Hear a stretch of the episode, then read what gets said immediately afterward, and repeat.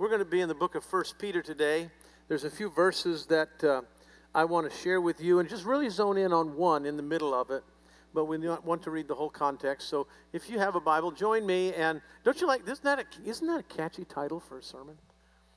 You know, Derry then asked me, What are you going to preach on? I said, Well, I'm going to preach on the future of our past. And she goes, Oh, that's so intriguing. And she never bothered to ask me what it was about. she, she was happy in the mystery, I think. And so, um, and I hope I can unpack the mystery of it. I'm going to try to do something that's virtually impossible today, and that is to bring understanding, to turn the lights on on the inside uh, on, on a concept, an idea. And I think you'll understand it when we begin to dive into it. But let's read together from the scripture. And uh, beginning in verse 13, I read from the New King James. It's my personal preference translation. And uh, not that others aren't sufficient. It just happens to be what I read from. So if you're following and it doesn't quite line up, it's because of the translation I'm reading. But that's what it is. And if you don't have a Bible, they'll have it up on the screen as you see. All right, beginning of verse 13. And who is he who will harm you if you become followers of what is good? What a great thought. If you don't like being put in handcuffs over the hood of a police car, stop doing bad. I mean, this is filled with all kinds of pithy wisdom. I'm, I'm a master of the obvious. But even if you should suffer for righteousness' sake, good news, you are blessed. Don't be afraid of their threats, nor be troubled. But sanctify the Lord God in your hearts, and always be ready to give a defense to everyone who asks you a reason for the hope that is in you. And if you're in the habit of underlining or highlighting your Bible, I would strongly encourage you to circle that phrase, hope that is in you. It's a very powerful thing. It's the hinge point of this, this verse in many ways. And to do so with meekness, fear, or reverence, having a good conscience, that when they defame you as evildoers, those who revile your good conduct in Christ may be ashamed. For it is better, if it is the will of God, to suffer for doing good than for doing evil. I think that makes sense as well. Um, before I dive into this, I, I want to uh, give you a little FYI on uh, something. Uh, a few weeks ago, of course, one of my good friends from around the world, Dr. Abraham Pothen, uh, went to be with the Lord. And uh, that was uh, indeed a sad time. And Pastor Justin mentioned that we are, want to do a, a gift in honor of him. Um, now, here's what I know about Dr. Abraham. I, I, Abraham, me, I'm going to give you a little background because many of you don't know it. Abraham was really a transformational relationship to New Life Church. We were just an everyday, ordinary local church, kind of just bumbling along. And then I, I, I entered into a divine uh, kingdom relationship with Abraham. Uh, I met him in Buenos Aires, Argentina, and in 15 minutes he invited me to come to India. Uh, and so I was, in my mind, I'm thinking, all right, I nearly went through a civil war uh, with the people at, at, New Life about leaving for a week to go to Buenos Aires. How am I going to explain to them, oh, by the way, I'm leaving to go to India? And, um, but anyway, it became a transformational relationship. And through that relationship, we were able to accomplish some incredible things in Abraham's lifetime on planet Earth. And I got to know him very, very well. And here's what I know he would not want a personal gift. Okay? He, he'd be very uncomfortable with that. So I'm going to honor him, and I want New Life is going to honor him. We mentioned that we were going to, if he wanted to bring a gift in his honor, to do so. Right uh, about two weeks before he passed away, uh, I received an email from his son Emmanuel, and he outlined, I think, five different projects that they need to take care of, upgrades to continue the ministry that Abraham and Molly have founded. And that's everything from upgrading their computer lab at the Bible College to, I mean, there's practical stuff. There's four or five. And here's what I think would be a blessing to Abraham. Now, I know this because when I was with him, uh, I, I, I, got to go and visit him um, before he passed away. And, uh, you know, over, over three or four days, I had three 10 minute conversations with him where he was coherent enough to, to uh, have a conversation with me. I'm going to tell you exactly what he talked about. You, you know what? He didn't talk about being afraid of dying or any of those things. You know what he talked to me about? One thing planting churches, advancing the gospel. increasing the kingdom of God. It was his heart to the very end. And so, uh, what I think we should do is package a gift. Uh, those gifts range from a few thousand to maybe 10 or 15,000, depending on what the project is. And we'll just do it on the basis of whatever comes in. But we'll dedicate those resources to, to, up, to one of those projects to advance uh, his legacy and his ministry moving into the future. You know, if you've got a real vision from God, it outlives you. See, oh, that was underwhelming. Um, if you have a genuine kingdom vision, it always outlives you because it's bigger than what you can do in your lifetime.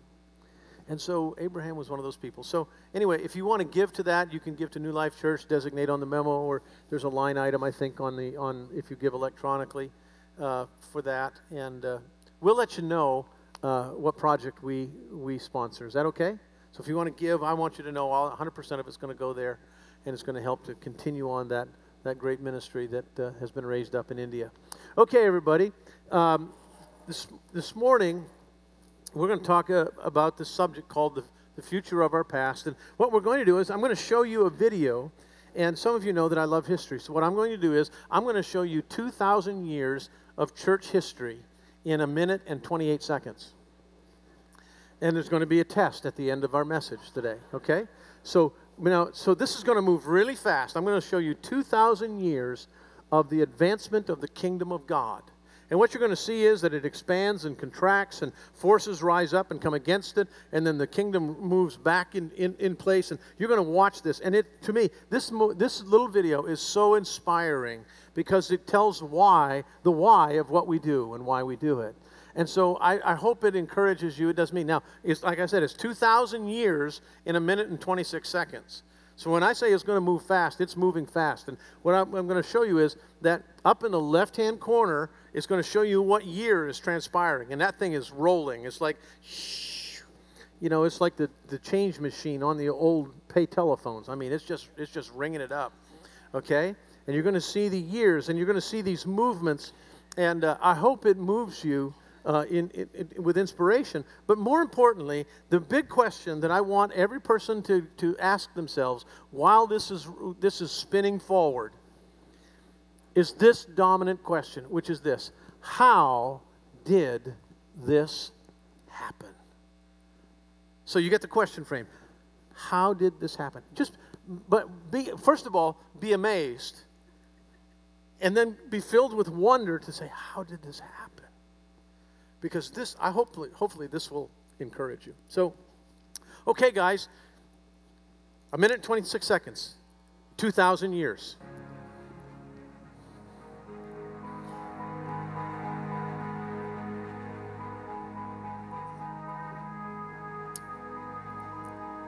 And it appears that Jesus is winning. Come on.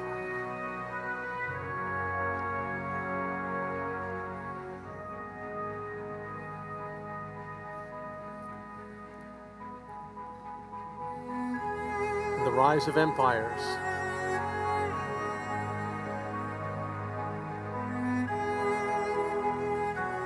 Kingdoms will rise and fall.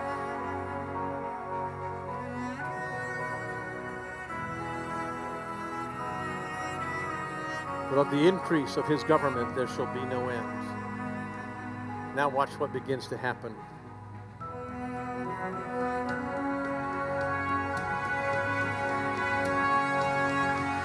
and then the moment.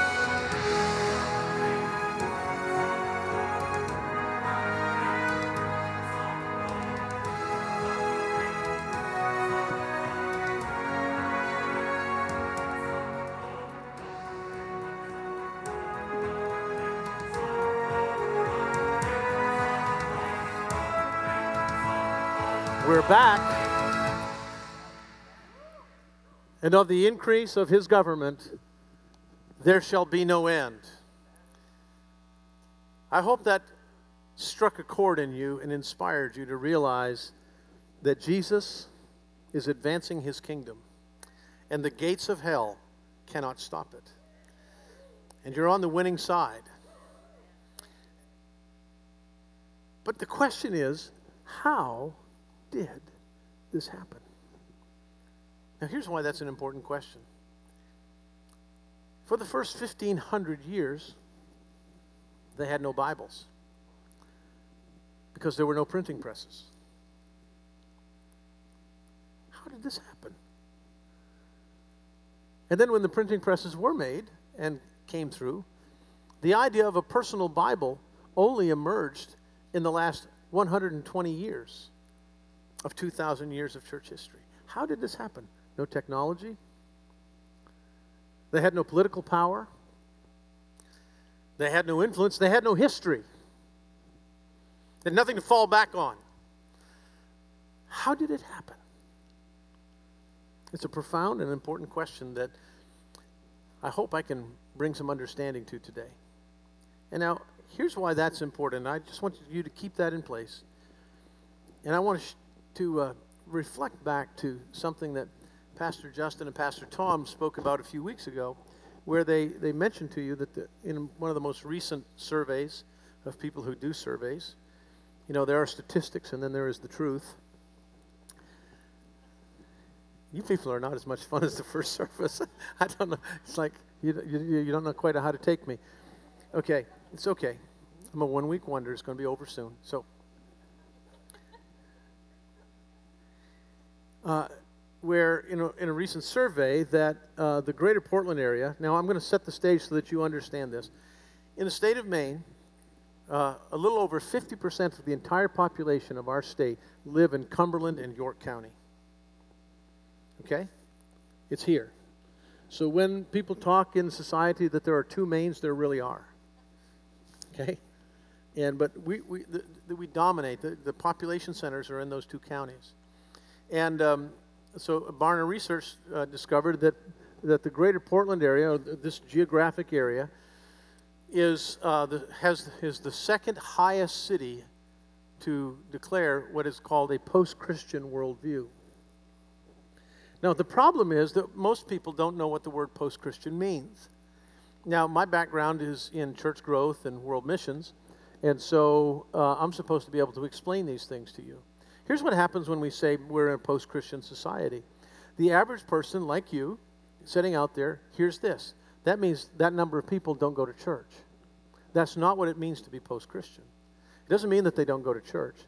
It's, it, it is something far more uh, deeper than that, and, and that is this that there is nowhere in their life where they have any kind of family or relational or historical connection to anything of Christianity. So let me explain it to you in a simple way so that you get it. You know, when I when we started New Life Church, Biddeford was known for being a pretty heavily Catholic area, Biddeford Saco. About 94% of the people came from a Catholic heritage. And I, I, I, didn't have a bias. I didn't grow up in church, so I didn't have a bias one way or the other. I, all I knew was this that I couldn't become a Catholic and be a Catholic priest because I was married and had four kids. And so it was just a practical matter here. I mean, I didn't know a lot about, about church stuff. You know, I wasn't really into the politics of all of this. But I came to, to, to, to reach the people who weren't going anywhere to church. I didn't really care what their background was. But when what would happen is over and over again, as people came walking through the door, they would always, you know, pull me aside and whisper to me in the back so that nobody could hear, which is they would all go, I'm Catholic. And it's like, that's not a big surprise to me. 91% of the people that live in this town come of Catholic heritage. You know, if somebody pulled me aside and went, I'm Baptist, I said, How did you make it here? Because, because there just weren't many, you know. But see, that, those people are not post Christian. I'm not talking about church attendance. I'm talking about a way of seeing life that is completely disconnected from any kind of Judeo Christian value system. They don't, they don't see life the way that you and I are to see life. They don't evaluate something. So they might, look, you and I would look at something, and we would go through our value system. We would come to a conclusion, and say, well, that's just wrong they will come to a different conclusion and, and we will get mad at them, but the real reason they're coming to a different conclusion is they think completely differently about it. You, you seeing it? See, they don't carry what we carry in any way, shape, or form. So if you ask somebody who is truly in a post Christian world, if you said to them, Are you Christian? If you said to people who come from a, a family heritage, and, they don't go to church at all, they haven't been to church since they were christened. But they will say to you, My family's Catholic. Or, you know, or my, my dad's a Presbyterian. They'll give you a family connection to Christianity. People in a post Christian world say, I don't believe anything. They are, and I don't say this in any way uh, as, as, a, as a judgmental statement, they are neo pagans. They, they, they, they, they're the new pagans. And I'm not saying that, as I said, in a judgmental way. It's just that they're, they, they, they sometimes are polytheistic. Sometimes they're into magic. They're into, they're into witchcraft. That's why there are whole television stations and networks dedicated to witchcraft shows. They're into black, black arts. They're into, they're, they, they believe in power. They, they, they, have a, they have an understanding and a desire for spiritual power, but they, they have no formation and, and relationship to Christianity. So I'm going to make the picture a little bit darker for you. Okay? Because for me, this is all good news. You say, You are so different. I know. I'm left handed, which means I'm in my right mind.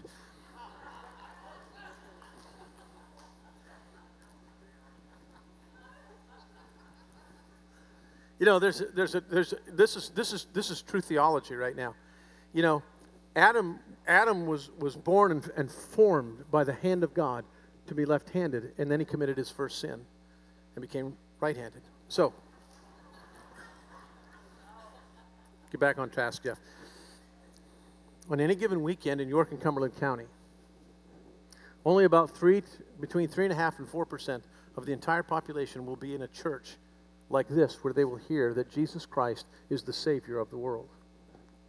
I said 3.5%. It's not 60%, it's not 40%, it's 3.5%. About another 1.9% will be attending Catholic Mass or something of that nature. So the numbers are really low. You say, why is that good news? We have got an incredible market opportunity. There's no limit to how big a church can grow in southern Maine because we got a lot of candidates. I mean, this is not like Atlanta, Georgia, you know, where 70% of the population is in a Protestant church on any given Sunday morning. If I were a, a home thief, Sunday morning would be my target in Atlanta, Georgia. I'm just telling you that right now. You say, what is wrong with you? I'm old enough to tell you the truth. And so, here is why I want to talk about the future of our past and the question how did this happen? How did this happen? Is so foundationally important. You know, uh, a few years ago, well, actually, a number of years ago, actually, it was in the last century. That's scary to say that. In the last century, when I was young, uh, the Lord was pushing me to become involved in, in healing. And see, I kind of had this thing. Now, I, I got into power ministries. So this might weird all of you out, but it's okay. I'm a one week wonder.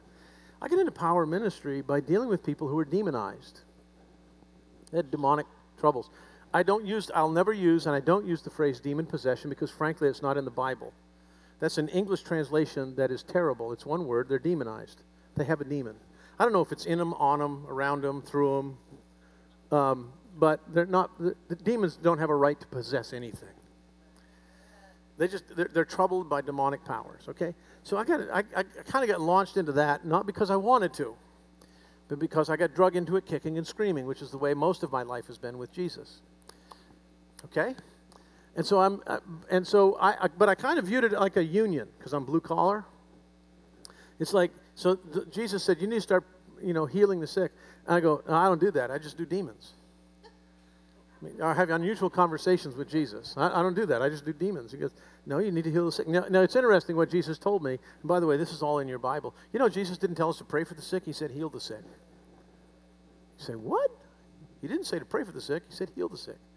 But see, we read it, we got to pray for them. And we got to pray for them the right way, which is because I didn't know how I didn't know how to heal the sick. And I and so I, I just started watching TV shows where they were they prayed for people. I thought, well, that must be how you heal the sick, which means you've got to do a tremendous amount of, of calisthenics and sweat a lot. And you got to have a lot of oil involved in it, no matter what it is. I mean, this is the late 80s, early 90s.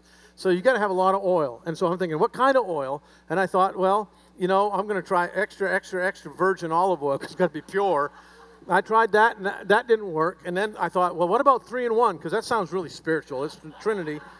And that, that, that, three and one, that wasn't cutting it. And then, and then, I, then someone told me the real problem was my oil wasn't from Israel.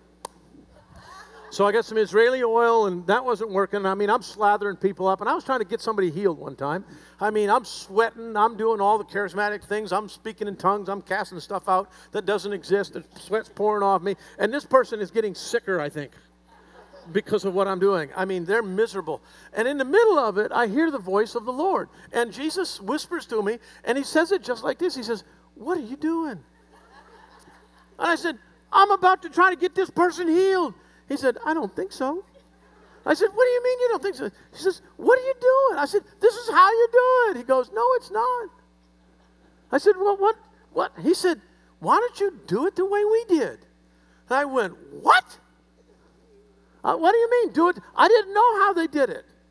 So, so I had to go back and I, and I went back and I read all the Gospels and I read all the prayers of healing that Jesus gave. And they were weird. There was nothing like what I was watching on television. I mean, there was, there, there was no oil being slathered around. People weren't sweating and screaming in tongues. I mean, here the, I, the, these are the prayers of Jesus to, to heal the sick. Get up. Rise. Be well. See.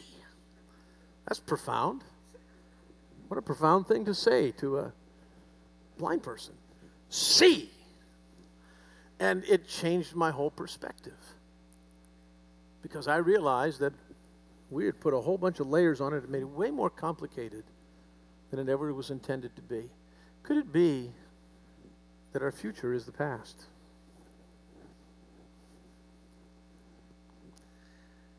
Could it be that what we really need to do is answer the question how did they do it? How did they do it? How, how did that map happen like that? How did that happen? They have no history, no political power. They had no numbers. They had no Bibles. They had no Bible studies. They had no media. They had no technology. They had no th- theological schools. They had no Bible training. How did, how did they pull this thing off? I think that's a logical question particularly in the fact of this that there was no Judeo Christian heritage to lean on because it didn't exist. They were pre Christian, they were in a pagan culture, pagan Rome, the worship of the gods, decadence, all manner of sexual perversion. I couldn't even talk in, in an open forum like this about the depths of depravity of the Roman Empire. Infanticide was practiced on a regular basis where unwanted babies were thrown in the sewer alive. I, I, I, could list to you almost unspeakable things. And yet, somehow, this thing called Christian faith exploded. It took over. changed the world. changed your world. This country exists. The country that you're sitting in. Our freedoms exist. Because of this explosion of the kingdom of God. How did, how did they do it? And in the same way that Jesus asked me, why don't you do it the way we did it? Could it be that he isn't just inviting us in this post Christian culture that we're moving into do it the way we did it. We need to understand how they did it. And I think the key, at least some of the key, maybe not all of it, but a good portion of it is right here in one verse. A simple process. Verse 15. But sanctify the Lord God in your hearts, and always be ready to give a defense to everyone who asks you for a reason for the hope that is in you with meekness and fear. So, what does that involve? Let me walk you down through this to help you. Step number one is this it's right at the very beginning settle the issue of your heart. Settle the issue of your heart. Notice that Peter didn't talk about their heads. He didn't say, you just need to pursue the power of positive thought control. You just need to think the right thoughts. He didn't. He said the first, and the word sanctify, it's an old fashioned word. It simply means set apart, make, make a clear decision. It's not an emotion, it's not a sentiment. You need to make a decision. You need to set apart Jesus as Lord in your heart. You need to settle the issue of the heart. Why? Because the number one issue of all humanity is not their head. The number one issue, see, see, we think that if we could just reason with people the right way, then they'll be eager to become Christians. And it isn't true. See, I spent a lifetime with people who wanted to argue with me why they were never going to believe about Jesus. And I wouldn't argue with them because I would just end it with one question. I said, before we start this debate, which, by the way, I'm going to win because it's my office. And so, but before we do, you answer me one question. And that question is this If I answer every question you have to your personal satisfaction, will you bend your knee and give your life to Jesus Christ? You know what they said? No. And you know why they said no? Because all I was exposing is this your problem is not your head, it's the heart. What about your heart?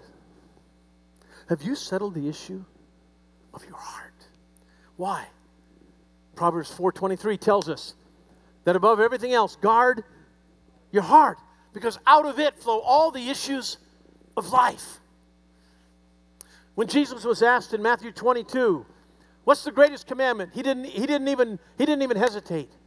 He quotes from the book of Deuteronomy You shall love the Lord your God with all of your heart. It's the heart.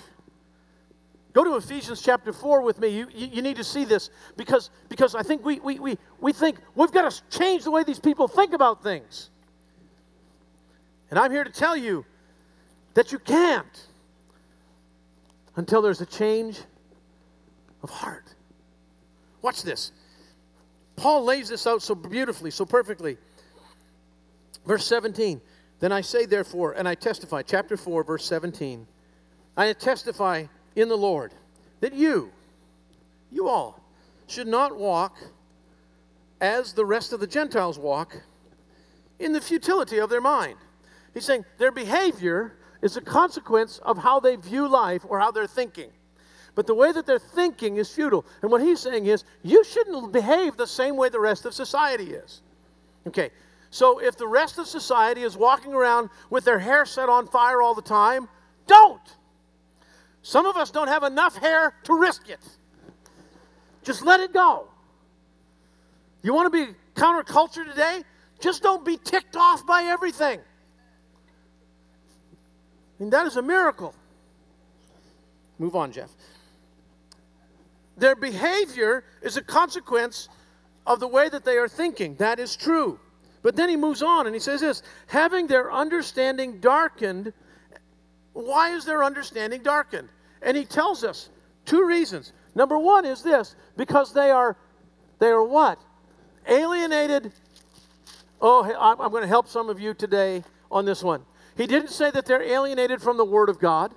He didn't say that they're alienated from the knowledge of God. He said that they're alienated from the life of God. You say, what do you mean, the life of God?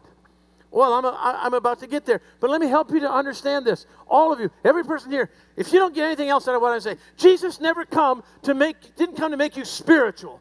He didn't come to make you religious. He didn't come to make you a churchgoer. He came that you might live. I have come that you might have life. I am the way and the truth and the life. I am the bread of life. I am the resurrection and the life. In him was life, and that life was the light of man. Oh, come on. Well, I want to tell you this. You know what the great, great enemy of genuine life is? It's not death, it's just existing. It's truly being the walking dead with the same attitudes, and the same mindsets. And everybody hates me, and I'm a victim of everything. And everyone's against me. I can spend several years talking about that. Jesus came that you'd be fully alive, that you would be an anomaly in a society that just exists. He came to bring you alive. Why do people think the wrong way and live the wrong way? It's not because it's not just because they need a change of mind. They need a change of heart. Because they need to become connected to the life of God. Oh, wait, he, he's not done yet. Watch this. And because of the ignorance that is in them, because of what? The blindness or the hardness of their heart. See, I'm going to come down to, to, to, just a couple of questions that are very important. Now, these are definitive questions. Now, let me help you because I'm a frustrated English teacher. If you are asked a definitive question, you are called to give a definitive answer. Does that make sense? If you're asked a definitive question and you give an evasive answer, it means that you're being evasive. You're, you're trying to move away from the real answer. So if I ask you the question, I think it's the most important question you can ever answer in life. When did you meet Jesus? That's a definitive question. When did you meet Jesus? Now, let me tell you how people have answered that for most of my life. Well, I've been going to church for a while. That is not the answer. Okay? That's my, like that's like saying, "Do you have children?" And the answer being, I visited a maternity ward once. what? You know, are you married? No, but I, I, I don't know. I've been to many weddings. Hello? Either you are or you aren't. Right? I mean, if somebody said, if, if, if, if Barry said to me, I said, Are you married? And Kathy heard the answer, Well, I've been to a lot of weddings. The next thing I'm going to be doing is Barry's funeral. It's like, what do you mean you can't answer the question? It's a simple question. Either you are or you aren't. When did you meet Jesus? That's what it means to set Jesus apart as Lord in your heart. Because it, what we need is a heart transplant that will change our view of life. It'll change our affections. It will change our passions. It will change our desires. Because the problem isn't just intellectual, it's a deeper level. And we need to be willing to ask the question, and I'm asking you today when did you meet Jesus? And if you cannot answer it, today could be your day. And at the end of this, I'm going to give you an opportunity to make that your day. Because you need to be able to answer the question. See, that leads to the second part of this verse. I'm going to pick this up because it's going to drive me a little bit bonkers. Thank you, dear. That's my daughter. I can call her dear. Don't get weird on me.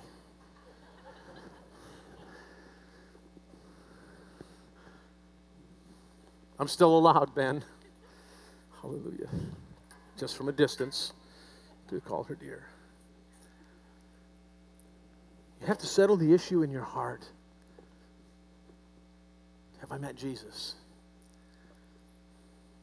Because that leads to the second one, which is this prepare to tell your story. Look at what Peter says. He says, Set apart Christ as Lord in your heart, sanctify the Lord God in your heart, and always be ready to give an answer, a defense to everyone who asks you for why you are so hopeful. Prepare to tell your story. See, see, see if you are a true Christian, I'm going to, I'm to kind of set the stage for you to understand this so that you, you just have to wrestle with it. The good news is this every person here has a story, but every true Christian has a has a, a BC and an AD. They have a before and an after story.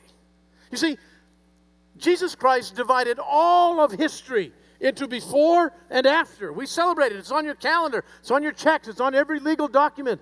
The number, the year, the calendar year, in the year of our Lord. We divide it before and after, before Jesus and after Jesus. But every true Christian has a before Jesus and after Jesus story that they can tell. And what Peter says is first deal with whether or not you have a story, but then be ready to tell your story. Prepare your story. You see, here's what I know every person here has a story.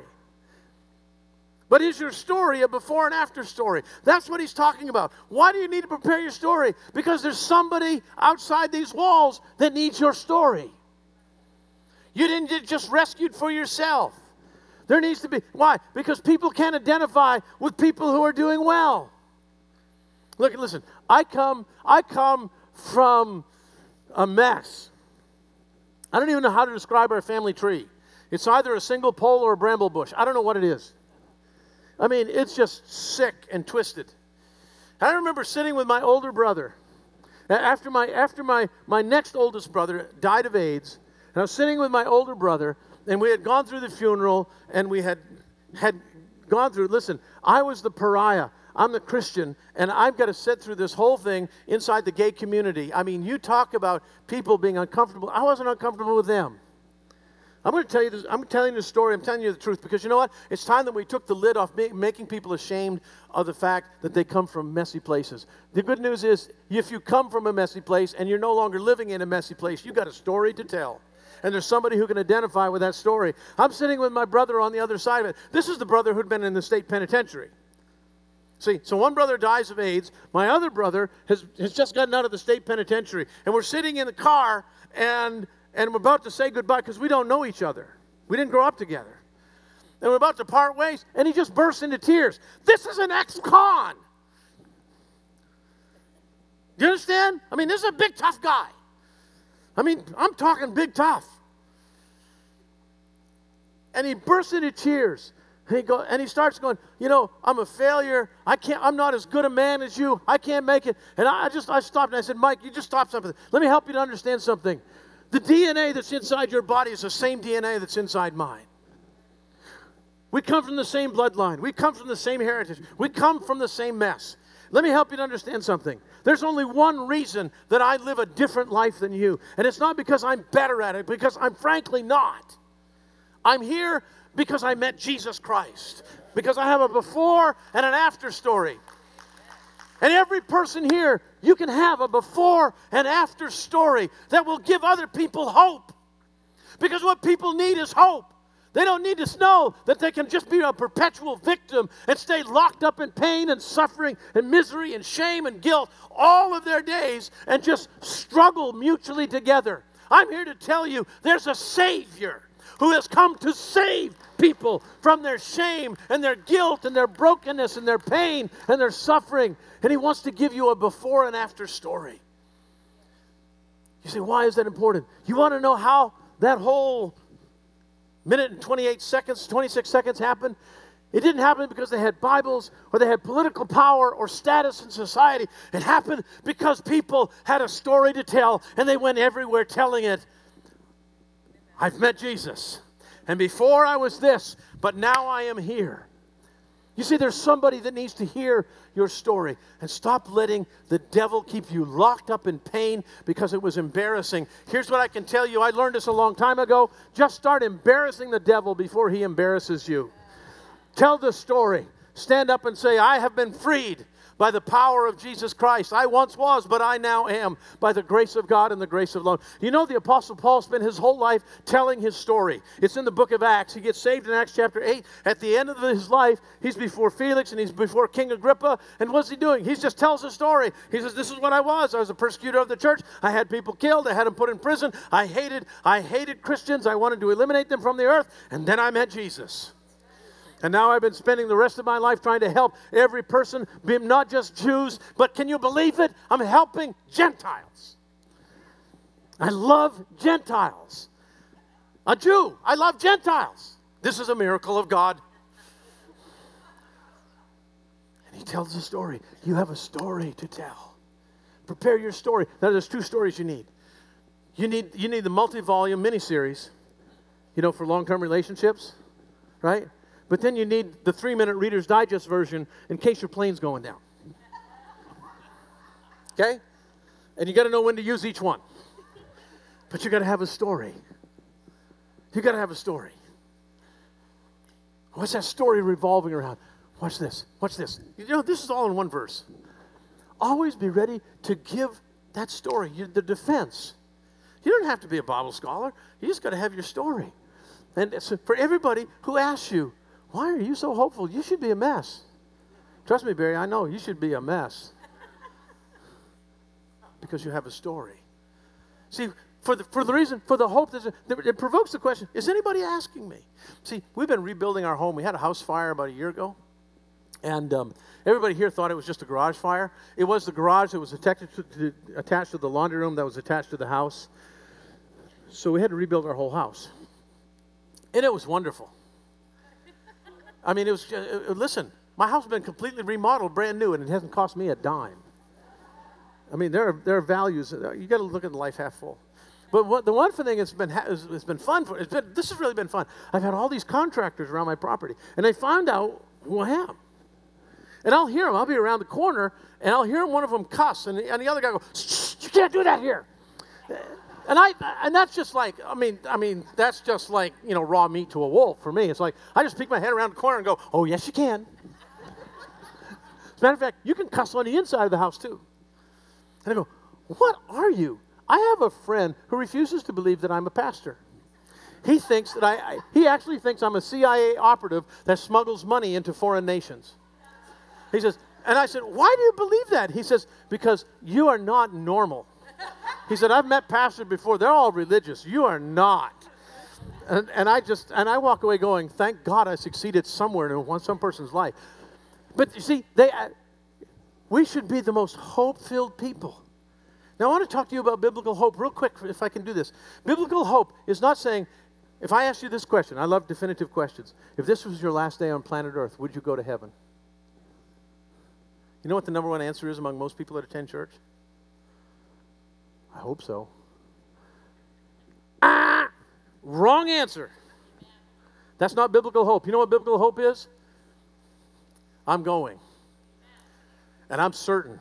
Not because I'm good, but because He is. And He rescued me. And He put my name in the Lamb's book of life. And guess what, everybody? If I'm going through hell, good news, I ain't staying there. I'm moving on. You know what? I've got a hope I've got a Savior who's coming. And when He comes, He'll come riding in on a white horse with King of Kings and Lord of Lords tattooed upon His thigh. And He will right every wrong and He will heal every injustice and He will lift up every place of brokenness. And there'll be no more tears and no more sorrow, no more dying, no more suffering, for the former things will all pass away. And I have an inheritance in heaven. See, that's biblical hope. And if you don't have that, you're not there yet, but you can be. You see, that's why we should be hopeful. People always just, they get their hair set on fire.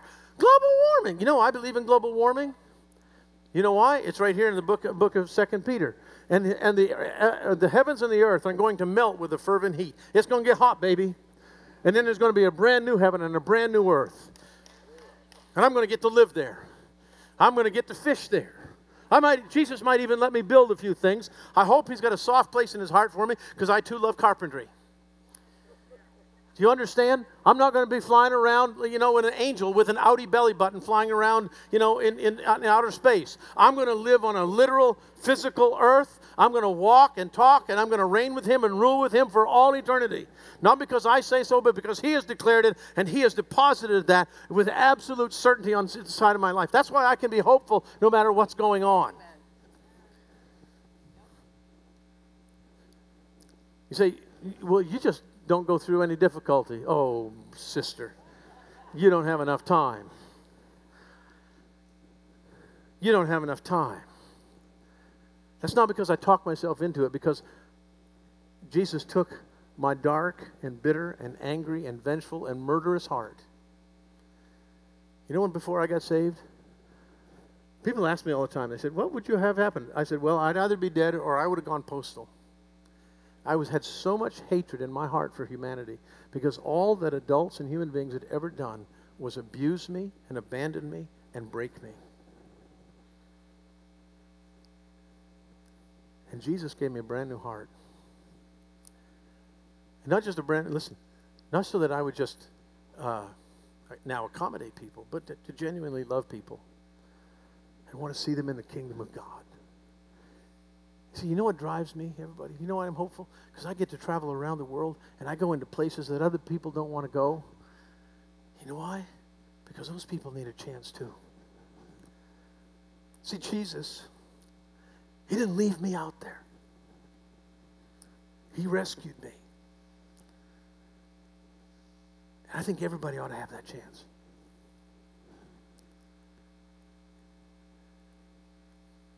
And I love I love to live a life in such a way that people say, What makes you tick? You should be a mess. Yeah, I should be. But I'm not. It's not because I'm good at it, it's because I've met Jesus. And He's put hope in me. And the last one is this it's, it's, it's not tied into this, but it is tied to how they did it. You'll find it in the book of Acts, and I don't have time to, to, to, discourse on it today, but you can read it yourself. It's when what happens is that persecution breaks out in, in Jerusalem. I mean, the Christians are running for their lives. This is when Saul, who was going to become the Apostle Paul, was getting letters from the, the uh, religious right to persecute, kill, and put in prison anybody who proclaimed the name of Jesus. He was hunting them down. He was a bounty hunter a religious bounty hunter. That's what he was doing. He'd already made sure that one of their spokesmen, Stephen, was put to death. So these people are running for their lives. Can you pull it up on the screen for me? Acts chapter, uh, Acts chapter 8, verse 1. Because I want you to follow down through the story, because this is what happened out of individuals who had set apart Jesus as Lord in their life, who knew their story, who had hope. And it says this that, and then they were scattered everywhere. Persecution arose. And they were all scattered. They, they just fled for their lives throughout all of Judea and Samaria. Except the apostles, they stayed huddled up. Those brave men stayed huddled up in Jerusalem. And here's what happens the next level of Christians, the next generation, if you will, just went about this. And move on to verse 2 and 3 for me, if you would. This is so beautiful because this is in a pre Christian world. Devout men carried Stephen to his burial and made great lamentation over him. Verse 3. Saul was havoc in the church, entering houses, dragging men and off. Told you, he's a religious bounty hunter. So this is pretty serious stuff going on. Now watch what happens with a guy by the name of Philip. Keep on moving. And therefore, so that's what's going on. You got a religious bounty hunter dragging people off to prison. People are being put to death. Persecution's breaking out. Therefore, those who were scattered went everywhere preaching the word. That is stupid. Come on, let's just be truthful. How dumb can these people be? That's the stuff that you get killed over. They didn't care. Philip goes down to the city of Samaria. Samaritans were mixed race people. They were Gentile and Jewish. They were Canaanites and Israel's and that was forbidden in the, in the day. So, in, in, anybody who comes from a, a, a, a, a, biracial environment, so often in many generations throughout society, are hated by both sides. I'm just being truthful. So Samaritans, they got a they got a big old they got a big old rejection stamped on their back. I mean, that's a messy place. Philip goes down and he begins to preach to them. And watch this. This is this is Okay? and the multitudes with one accord heeded the things spoken by Philip, hearing and seeing the miracles which he did. There is, there is nothing soft serve about what Philip did. Keep going. it Gets better. Four, unclean spirits cried with a loud voice, came out of many who were possessed. I don't like that phrase, but we'll, we'll, we'll get through it and many who were paralyzed and lame were healed. This is this is a non-Christian culture.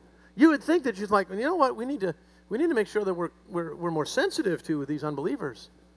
I mean, they're just putting it in their face healing and miracles and deliverances. But here's the consequence that came into the city. And what? Great joy. I mean, there's hope for us. I want you to stand up with me. in the last century, I was preaching in India. I was taken into a village on the east coast of India where uh, no white person had ever been. And so the pastor, uh, actually, he had, they, had, they, had, they had just launched their church, which means that a pastor had gone to the village, which for thousands of years had been completely Hindu. And, uh, and so he got there, he'd been there a week, and then I came, and they said he, well, he wanted me to come and speak. So I showed up, and what he, what he had done, he, there was a place of dirt. They put some sticks and poles up, and they had a kind of a thatch roof over the top of it, and said, Here, we have the church. Now, there's no believers there, they're all Hindus. And he, he wanted me to show up, which was great because my white skin and blue eyes, I don't know if it kind of stands out in India. And uh, the whole village showed up, but they're all Hindus. And then he looked at me because he was younger than me, and he said, You preach. I was like, Yeah, right. I don't do Hindus. Don't you understand the union? I basically I heal and set people free from demons. I don't I, I don't do this. And so he said, Okay, so I kind of stumbled my way through it, blah, blah, blah, blah, blah. And I mean, it was hot. I mean, I'm, I'm talking major hot. And I was tired, I was jet lagged. And, uh, and I, I heard come out of my mouth at the end of it, you know, I was kind of, I said, and uh, to show you that Jesus is real, I'm going to pray, I'm going to pray for you, and, and people are going to be healed today as a sign that Jesus is the Savior. People are going to be healed. I thought, oh no. Seriously. And I thought, how am I going to do this? Because, you know, I mean, I got a culture barrier, I got a language barrier. I don't know if you know this, but in a lot of times when we're praying for people, you know, we use all kinds of language and we forget that we're really trying to talk to Jesus rather than to the people. and so I couldn't do that because I had a language barrier. I couldn't pray flowery prayers for him. So I thought, I got to do it the way Jesus did. And and I'm going to listen. I'm going to talk to you about my humanity. My humanity at that moment was this: I want to get this over with because I really want a Pepsi. I mean, it was so stinking hot, and I mean, I was thirsty and jet lagged. And it's like, I just want to be. I wish I could tell you that I was just. It's like I, this is this is not working. I preached. I don't think they even heard. They understood one thing I said. I just want to get out of here. And so, uh, but now I open my big mouth and I got to pray for all these people. So, I just I just started walking down through, the you know on the on the on the dirt and. Um, and I was just walking through the people. And since I couldn't pray big flowery prayers, I just walked along. And I go, be healed, receive, be blessed. I mean, I only got three prayers for a whole, the whole church. Be healed, receive, be blessed, receive, be blessed, be healed. I, I change it up so that there's a little variety. And I'm going down through, down through, down through, down through, and I'm going down. And I and he was like, I got about two thirds of the way down. Like I got about two thirds of the way down this section, over here, right about where Carol is sitting, it was about that. I'll never forget this. All of a sudden, this woman started screaming at the top of her lungs. I, I thought, holy moly. Feet don't fail me now. I mean, I'm just like, this is it. I didn't know what she was screaming about. I mean, I mean, the place exploded in pandemonium. I mean, literally. And then they all started screaming, and I'm thinking, okay, this is where they eat the white man. I don't know what to, I don't know what to expect. I, I wish I could tell you that. Listen, these are real things in me. Okay? I know you want to think I'm this great man. This is the real me. On the outside, I'm like, mm. on the inside, it's like this is when they eat the white man. And so I said, What is going on? And, and the pastor says, Come, come, come, come, come, come. And I went over. And this woman is holding this little girl. She's about three years old, three, four years old. And he said to her in, in, uh, in their language, in Tamil, he said, and he said, Go ahead, do it. Which I didn't know that's what he was saying. And so this little girl goes, Praise the Lord. Hallelujah. And the whole place erupts again. And I, I don't know what's going on. And they're just all jumping and shouting and cheering. They all want me to pray for them more. I said, What is going on? He said, he said, Well, it's because Jesus has worked a miracle here. I said, What are you talking about? He said, This girl has never uttered a sound from the time she was born. And her first words are in English. And she's never seen a white man or heard English. I thought, so much for my Pepsi. I prayed for the people, and they there was such great faith. They're all Hindus, they're not even saved. They had such great faith. People got healed that day. Sicknesses left them, curses left them, and then they got saved. Now, today, I'm going to tell you this. Today, there's a thousand seat auditorium in that very place that's filled over and over again. Not because of me, but because of Jesus, but mostly because of this woman. Now, that's not the end of the story. Now, you can applaud at the end of this one because this is awesome. So they got me in a car and they took me in. I had to preach that night. They had planned an open air meeting. And, and so they were going to use, so they drove, and we went about three, four hours away, and they just cut a swath out of a banana grove. Had big tube lights set up, had six generators going, and then you got to tune the sound system to be louder than the generators, which means it's like mega loud, right? And so it's, I mean, it was, and, and, and I looked and I could see all these lights coming through the trees. And, and about, it's about 3,000 people showed up. And so I got up and I started preaching, and I'm doing, I mean, and, and, and I'm working hard now. I mean, I'm perspiring. I'm about ready to get out the oil again and try anything. It's like, I don't think these people are getting it. And I, and I just happened to, I happened to look like this. All of a sudden, right over here is that same woman who had followed us at her own expense to come to that meeting with her little girl. I stopped preaching because I'm the big preacher. I stopped preaching and I said, Come. I said, Can you just tell the story? And a Hindu woman, who, by the way, she was a Hindu in the morning, she was a Christian at noontime, and she was a preacher at night. You get, you, she tells the story. And the whole place explodes. And people started giving their lives to Jesus and getting healed and delivered. And it wasn't my preaching, it was one woman's story that changed that part of the world. You know why I'm telling you this? Because that process has not changed in 2,000 years. We think that it's big and complicated. It's not. But it starts with us knowing for sure that Jesus Christ rules and reigns my life. When did you meet Jesus? I'm going to pray, and in just a minute, I'm going to ask you to do the very hard thing, the very courageous thing, because I know it takes courage. I'm going to pray, and then when we do this song, I'm going to ask you to get out from where you're standing right now and come right down here and meet me. If you just want to settle the issue of your heart in relationship to Jesus Christ, your problem is not just the way that you think. You think the way you think. We all think the way we think because of the condition of our heart. But I've discovered that Jesus is an excellent surgeon and very good at taking out of us a dark heart and giving to us a heart of grace and love. And it'll change the way we think about life. But it starts by settling the issue. When did you meet Jesus? Today, you can say, today was the day. This morning in the first service, we had all these people come up here. I mean, there was, there was joy as people realized, I've settled the issue. Don't settle for just going to church. Don't obscure the real question. Have you settled the issue this morning? And if you want to,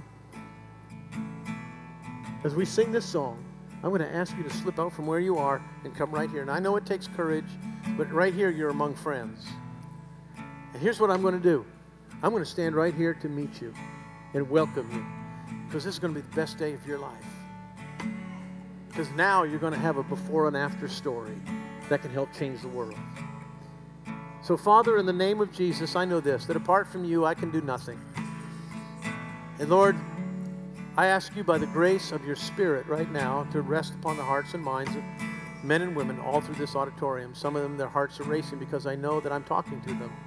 And I pray that you would give them the courage to step out from where they are and take a short journey that will change life for all eternity. So, Holy Spirit, I ask that you would make Jesus real to them and that this is the moment that they need to settle the issue that Jesus will be their Savior because they've crowned him as Lord. Not just in their mind, but in their heart, where all of the issues of life come from. And so, Lord Jesus, draw people to yourself now through the power of your grace. Amen. Everybody, aren't you proud of these people? Come on. We're proud of you. But I want to tell you who's really proud of you your Father in heaven. He's waited for you for this day. You know, there's a story that Jesus tells about the father who had a son that was really lost, messed up in life. The Bible says that when that son made a decision to return, his father saw him coming from a long way off. You know why? Because he looked for him every day. That's what a father does. He's been looking for you every day. And he's ready to celebrate you because this is your day. Everybody, let's pray together, and we're going to pray a blessing on them. And at the end of this prayer, I'm going to ask you to pray with me. I'm going to ask you to pray it out loud. You say, Why do you do that?